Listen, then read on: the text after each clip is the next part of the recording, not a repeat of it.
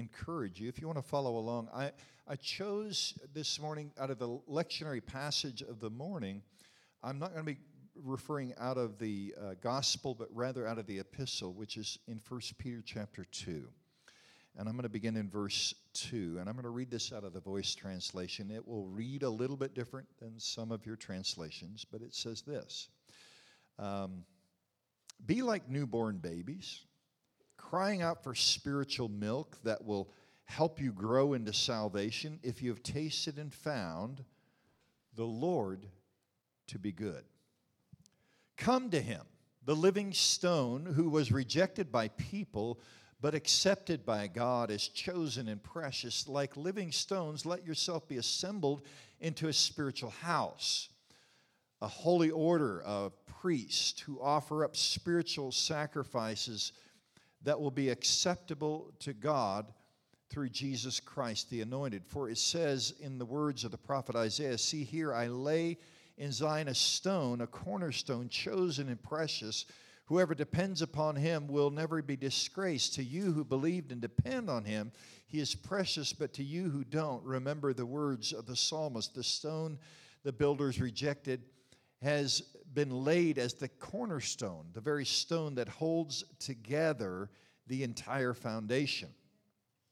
And Isaiah, a stone that blocks their way and a rock that trips them. They stumble because they don't follow the word of God as they're destined to do.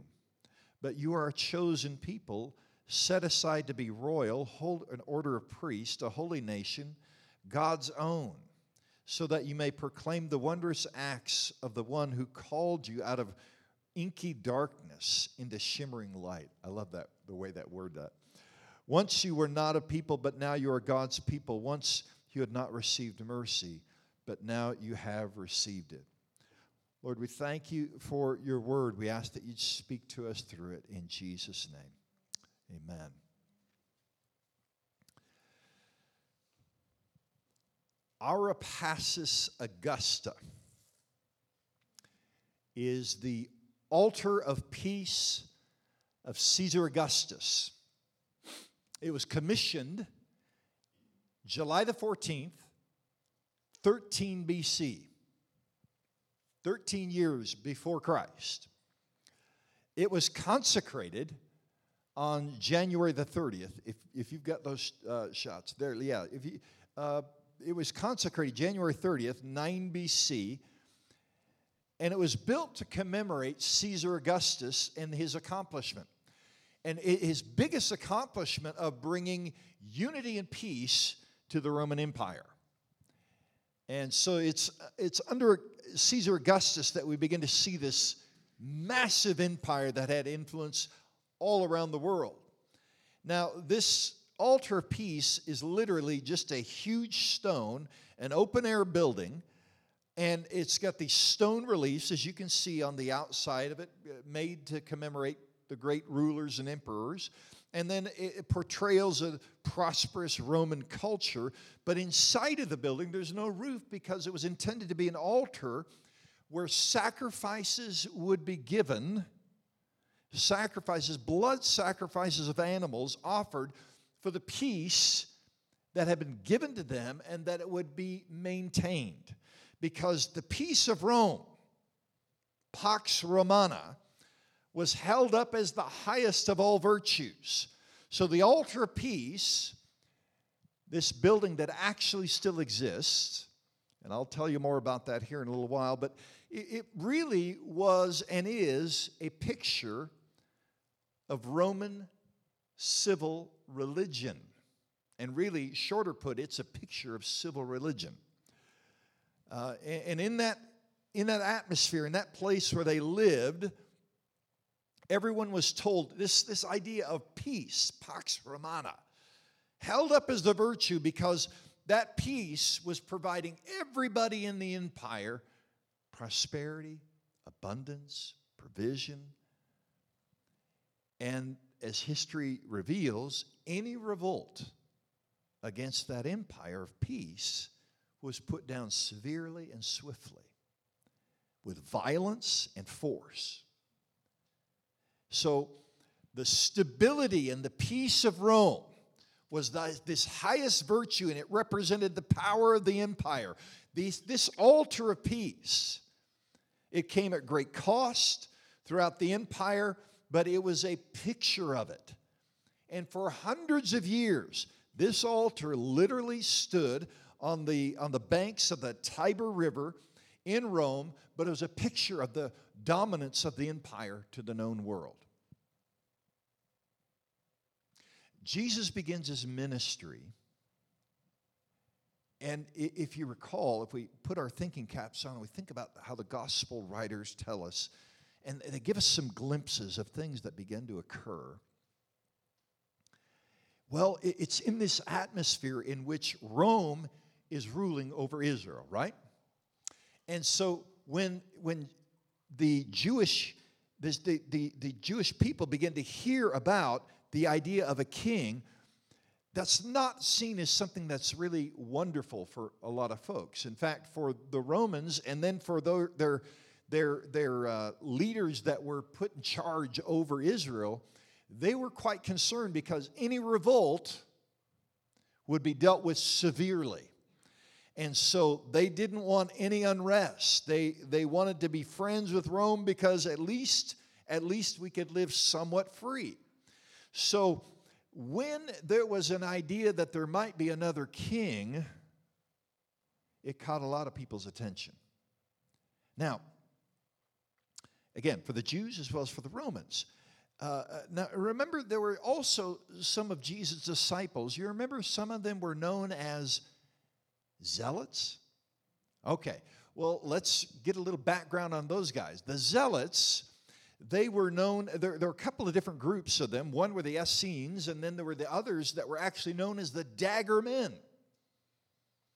The Dagger Men were, for all intents and purposes, how we would relate to them today, they were just nothing but guerrilla warfare kinds of individuals. They would sneak behind Roman soldiers with daggers, kill them, and run off to be not seen.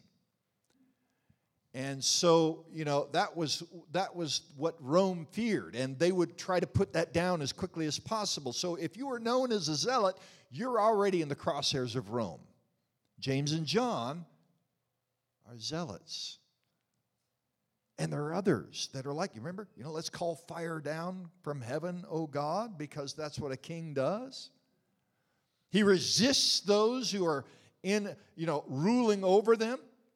So the sign of, of the empire, one of the signs for, for anyone who would revolt against that empire was this continual reminder of the power of the Roman sword. If you want to, you, if you rise up, the sword is going to be coming and it's going to be calling your name. And to challenge the sword of Rome uh, would, would be uh, almost a death knell. Now, for God's people, they had the promise of Messiah who would somehow be like the great rulers of the past, David, or perhaps Maccabees, who actually drove out the ruling forces all out of Palestine. And so, in their mind's imagination, when they thought about Messiah, they said, eh, Surely he's going to be one who bears a sword to drive out that sword. Is everybody following me? You remember the night Jesus is betrayed in the Garden of Gethsemane? And his disciples are there and they see what's beginning to unfold. And Peter, what did he do? He reached for what represented the power to confront the power of empire. He reaches for what? A sword, right? and he reveals by his actions what he has concluded in his heart. To challenge the empire, in order even for there to be the presence of another kingdom, we're going to have to challenge this empire, and it will require the sword.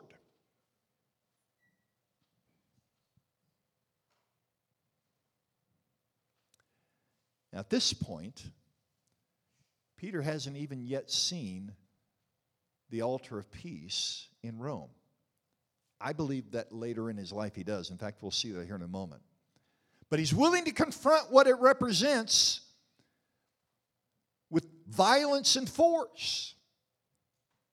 Because that's, after all, what the empire represents to them. That peace really is not necessarily peace, it's just oppression. But then Jesus turns to Peter and says, Put your sword back into its place. Those who live by the sword, what?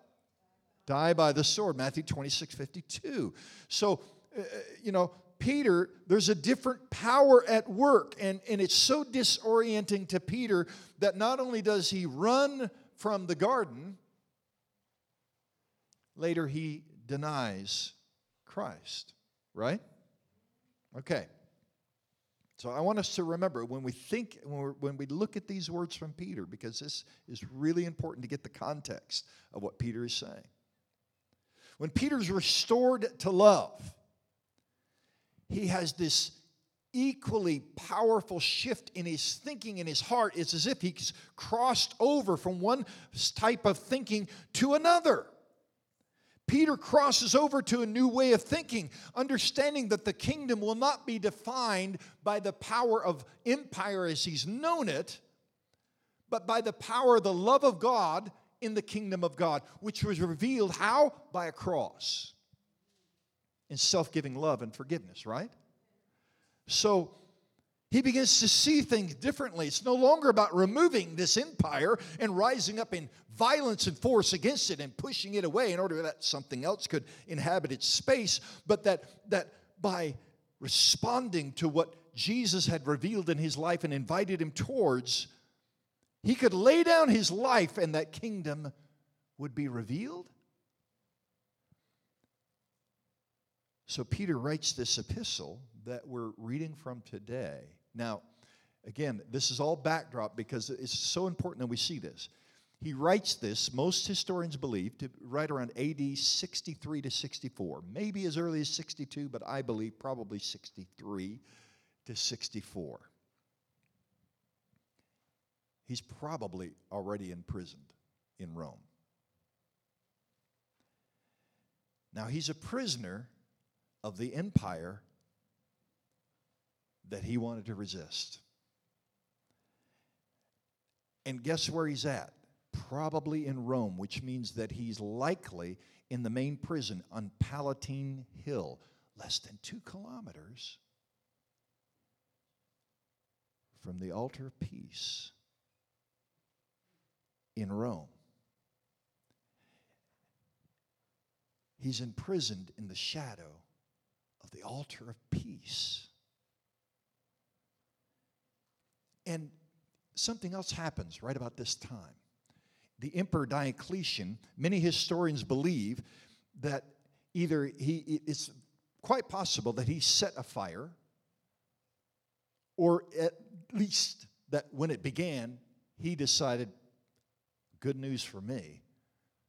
I wanted to rebuild some things. We'll just let this thing go. Two thirds of Rome burns while Diocletian stays out of the city, and some say that he even played a violin because he was really excited about what he was going to rebuild in that city. When public sentiment rises up against him, he chooses to blame Christians for the fire, and wholesale persecution comes against the Christ ones in the empire beginning in Rome. Where's Paul? In prison.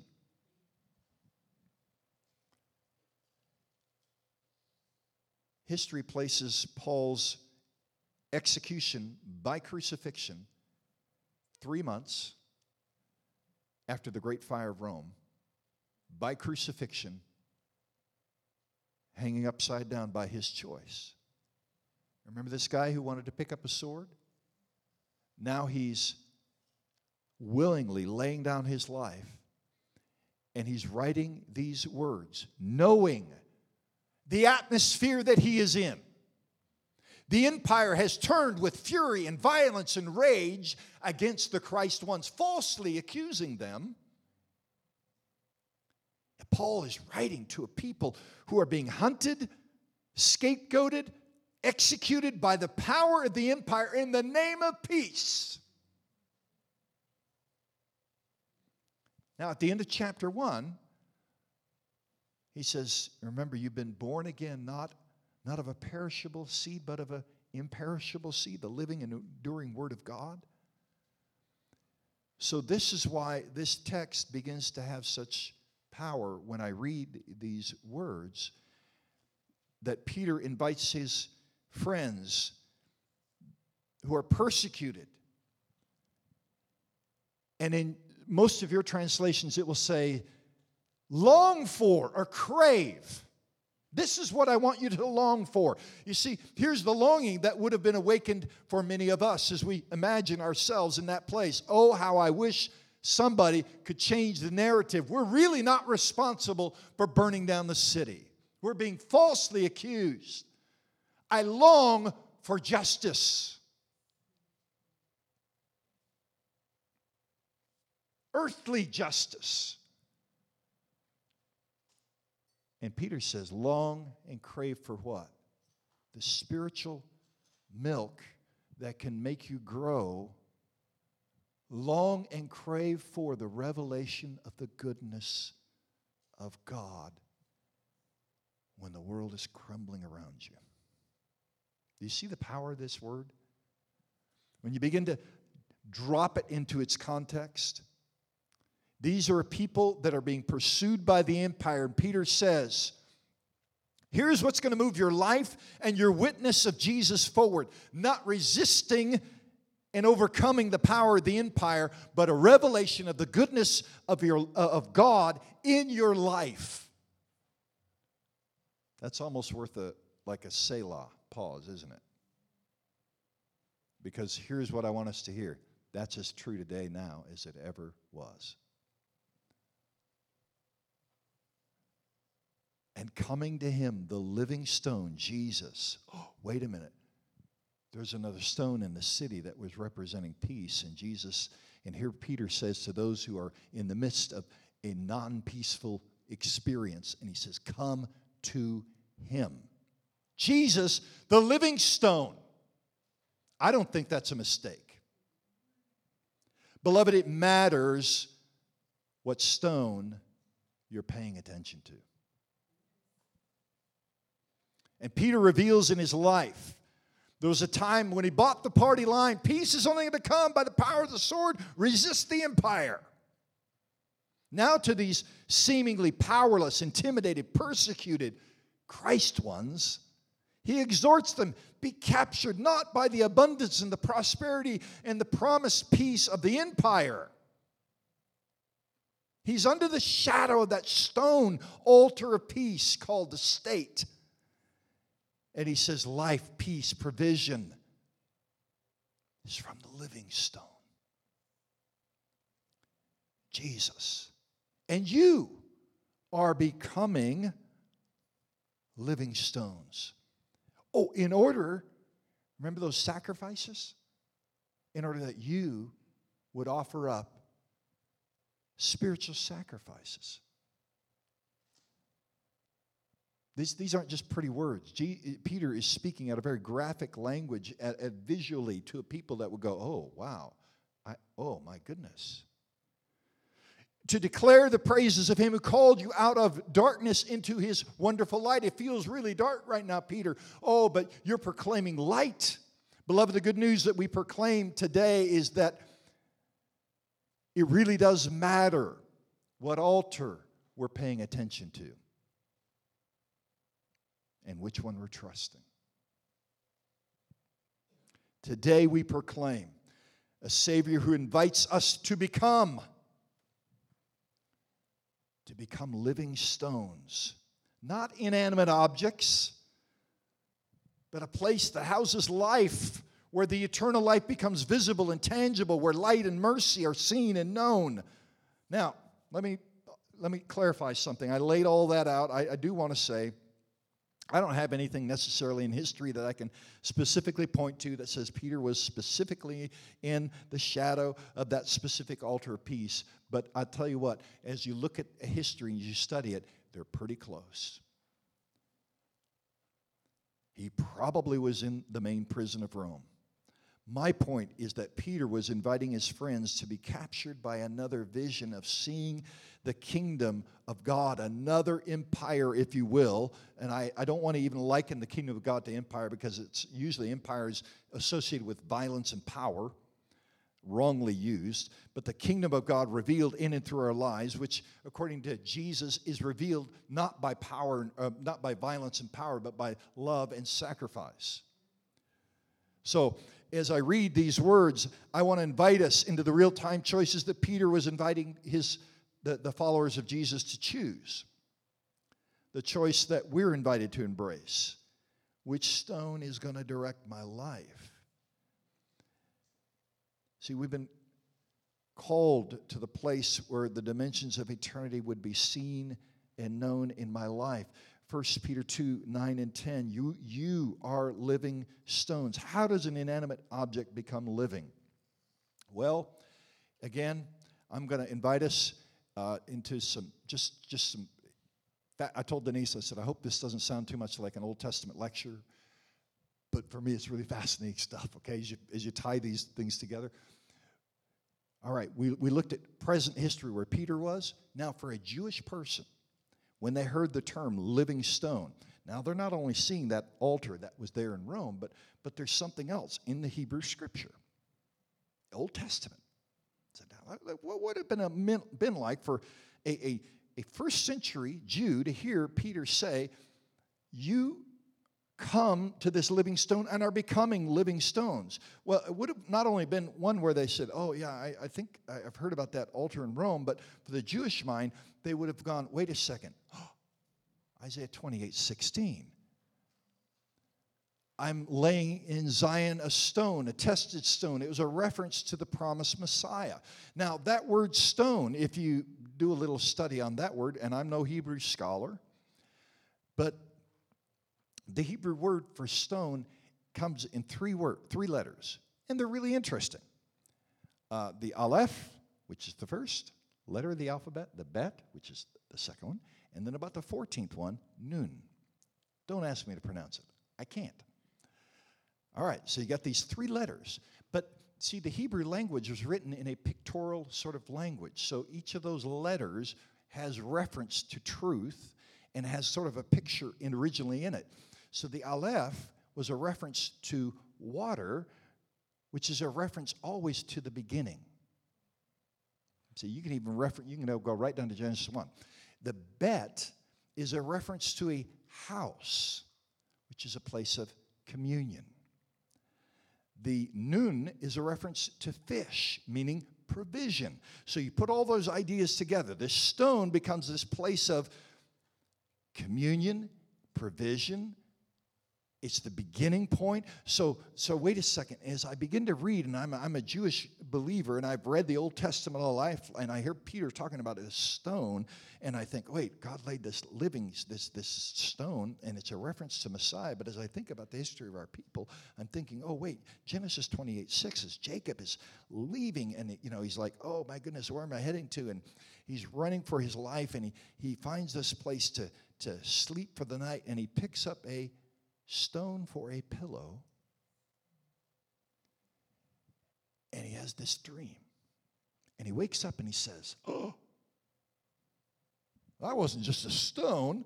This was the meeting place of God. God met me here and I didn't know it. It was this place of communion. Um, for a Jew, he might think about the idea that in Exodus 24, when God was giving his instruction to his people, he took out some tablets of stone, right? Come on, talk back to me. Yes, tablets of stone, by which he gives the, the, his law, which is a proclamation of his words to his people and an invitation that they would become a unique people. So it's this sign of covenant that God has made with his people. In Deuteronomy 27 6, Moses gives these instructions. Watch this. He says, When you cross over the Jordan into the promised land, so you're going to come to this place of promise, and all along God's given, you know, these stones become an object reminder of promise and provision and God meeting us. So when you go there, get a pile of stones and put it there. Paint them up with some line, and then you write the laws of God on those stones so that it's a visual declaration of God's provision and allowing you to cross over from one place to another into the promise of God. Peter, remember, he has this conversion experience when he encounters the love of God, and Jesus says, I, I want to restore you. Do, do you love me? and something changes. He crosses over from depending on his own strength and the idea of violence and force having to be necessary for the kingdom of God. All of a sudden, he realizes, oh, wait, no, this is something different. And God can reveal himself in and through my life. And so these stones become a story with God as symbols of his covenant, of communion, and of crossing over into the promise. It's this visual vehicle of God. So Peter says again to these people, under the power of the empire, with the literal altar of stone, you know, their, their livelihood and their social structures that they've known are crumbling around them. The empire is after them. They're losing their rights things aren't what they used to be. Wait, that's starting to sound a little familiar. So Peter begins in 1 Peter 2, and, and he starts out by saying, Long for and crave the good old days. Oh, no, no, he didn't say that. He didn't say crave for a better empire, but he says, Let the longing and the craving of your heart be for the goodness of God in the midst of that empire. So become living stones, beloved, where you understand that the provision of God is being revealed within your life. And, and that that living stone Jesus is seen. You know, I was sitting in a prayer meeting this last week, and toward the tail end of that meeting, I was hearing a couple of friends make some statements that I've heard before at times where they talk about where things are in our country, how haywire things have become. And we haven't got, you know, we, we, we really do need to, I'm not sure if we'll ever be able to get back to the, to the, the where our country began and the founding of our nation. I've heard those statements. And, and after an extended hesitation, I finally said, yeah, that would be good if you were male and white. I don't think that's what we're supposed to long for. And so, if you're not hearing me say this clearly, here's what I'm trying to say. That idea of the, you know, the, the, the uh, religion of the state, it still exists. And, and sometimes we've even, we've even put this seal on it, like God ordained it. Um, easy for us to point to Russia and say, look at that. Russian Orthodox Church just said it was okay for soldiers to go in violence against Ukraine and God is ordaining their life and it's all going to be good.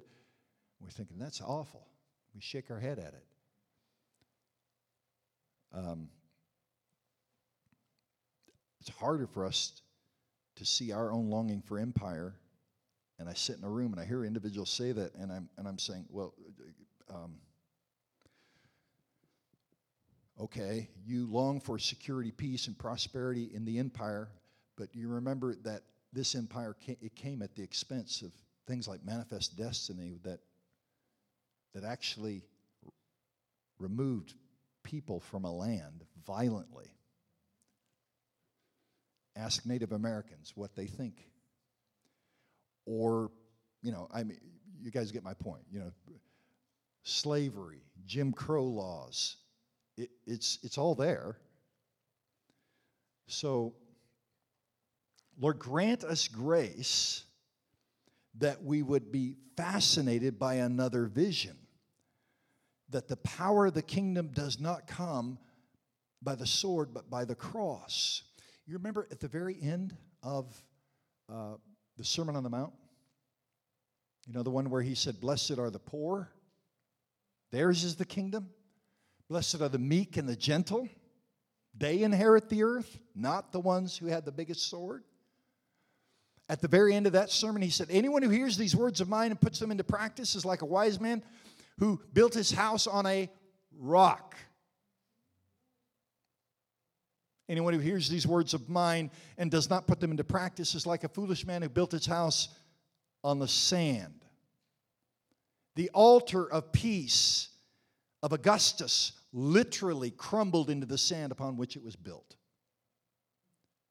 Following the fall of the Roman Empire, like many other things of the empire, it was lost to the sands of time. The only parts of it that were found in 1909 when they began to rediscover it, it wasn't until like the 30s that they finally said, you know what, we need to remove these buildings that have been built over it so that we can kind of rediscover what this is. And then it was the fascist empire of Mussolini that says, oh, look at this. We need to be reminded of how great we once were. And they restored that altar in the name of the fascist empire. 1938. That's a true story. Beloved, the altar of peace of Augustus still exists. And I'm not talking about that building that's under a glass dome in Rome. I, you've already heard my point. May our loyalty be to the one who provides us actual peace and provision. We're invited to trust his agenda that leads to a cross. Give to Caesar what is Caesar's, but give to God what is God's. A place in God's kingdom where the, the, the poor do inherit the earth where the persecuted are actually blessed. That's all in the same sermon. They build their life upon the rock. Second thing I want to I want to point to is this. In in my version that I usually study out of is the New American Standard it says, "You are you are living stones." So Peter makes this proclamation of this. This is what you are we need to be reminded you're more than you imagined. You're more than what you see in the mirror.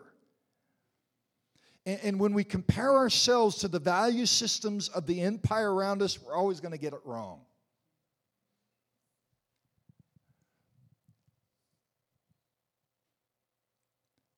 Look, I, I feel so small when I look in the mirror. I feel like what I've done is so small living stones are not homogeneous. That means they're not all the same, but they're fit together to become a dwelling in which God, Ephesians 2, lives and exists by his Spirit. That's the idea of becoming. It's not that I got to look at the size of who I am, it's who he is. Is there an amen in the room on that one, right? Amen? So, that's the reality of the kingdom. So we're becoming. You are living stones who are becoming. The same God who you said in Genesis 1, let there be light. That word in the original language means that something that wasn't there before comes into existence. John 1, John makes a reference to that creation, right? In the beginning. Uh, oh, how does that begin in John 1? in the beginning, uh, in the beginning, uh, oh dear, it's not coming back to my brain. It will in a minute. But my point is in John 1, as he makes reference to Genesis 1, he was doing that for the very purpose of, of a reminder of that word becoming. And then he says in John 1, to any who believed in him, he gave, gave them the right to become, verses, what is that, 13 and 14? To become, oh, wait, the God who let there be light, who something came into being that wasn't there before, let them become children of God, not by natural birth, but by the work of God's Spirit within us, that we would become a representation, that something comes into existence that wasn't there before. A living stone from the God who said, Let there be light. God, that even in this chaos, the love of the Father revealed in Christ could be known in my life. That is what I'm signed up for. A holy nation, a royal priesthood, a people belonging to God that we could declare the praises of Him who called us out of darkness into His wonderful light. You are living stones. And then that idea of coming to Him. Let me close with that idea. Just this simple invitation. Beloved, coming to Him. In our little evangelical brain, Western mindset, coming to Him, for me, most of my journey, it was seen as this idea that I made sure that I had a discipline of prayer and devotion in my life, that I would come to the Lord with my problems, that I would come to Him. Anybody ever heard that kind of thinking? Right? I'm not, I'm not uh, poo pooing prayer and devotion. I spend time in prayer almost every day. But that word is actually better translated welcoming Him. So, see, the idea of coming to Him sounds like He's over there. you're going to go to where He is for a little bit, and then you got to get on with your life, right? Welcoming means that He's joining where I'm at, and we're doing life together. Allowing Him to be present, living present, welcoming, consenting, if you will, to share my life. I, I, often pray through Psalm 103 Bless the Lord, O my soul, all that is in me. And sometimes I'll just pause for a moment and God, it's say, God, you know there's some ugly stuff I feel right now. But I want that, all of that, to be present to the fact that you are good. Is that, are you following what I'm trying to share right now? Welcoming Him. Beloved, the good news that we're proclaiming today is living stones. Is that it really does matter which altar that we're paying attention to and trusting. Today we proclaim a Savior who invites us to become living stones, not inanimate objects, but places of life where the eternal becomes visible and tangible, where light and mercy and love are known and seen. And that is good news. Amen? I want to invite us to close in prayer this morning with this prayer, if you would. Would you stand with me? And we're going to come to communion here in just a moment as well. Um, but this prayer Let's pray this together. Those of you on the call, if you have something there nearby, if you'll grab it uh, to share in communion together, let's pray this prayer. Uh, yeah, we go. Creator of the universe, you made the world in beauty and restore all things in glory through the victory of Jesus Christ. We pray that wherever your image is still disfigured by poverty, sickness, selfishness, war, and greed. The new creation in Jesus Christ may appear in justice. Pause for just a moment. You know, we, uh, Pastor Luis was uh, praying through Psalm 23 uh, that you guide me along pathways of justice, uh, pathways of, that you guide me along the, the paths of righteousness I've tried to change my wording because the original word actually means his justice. Okay? Whenever you think of the word righteousness in the Old Testament, I challenge you to just think, Lord, that means your justice. All right, sorry, as I bunny trail in the middle of a prayer. All right, may appear in justice, love, and peace to the glory of your name. Amen and amen.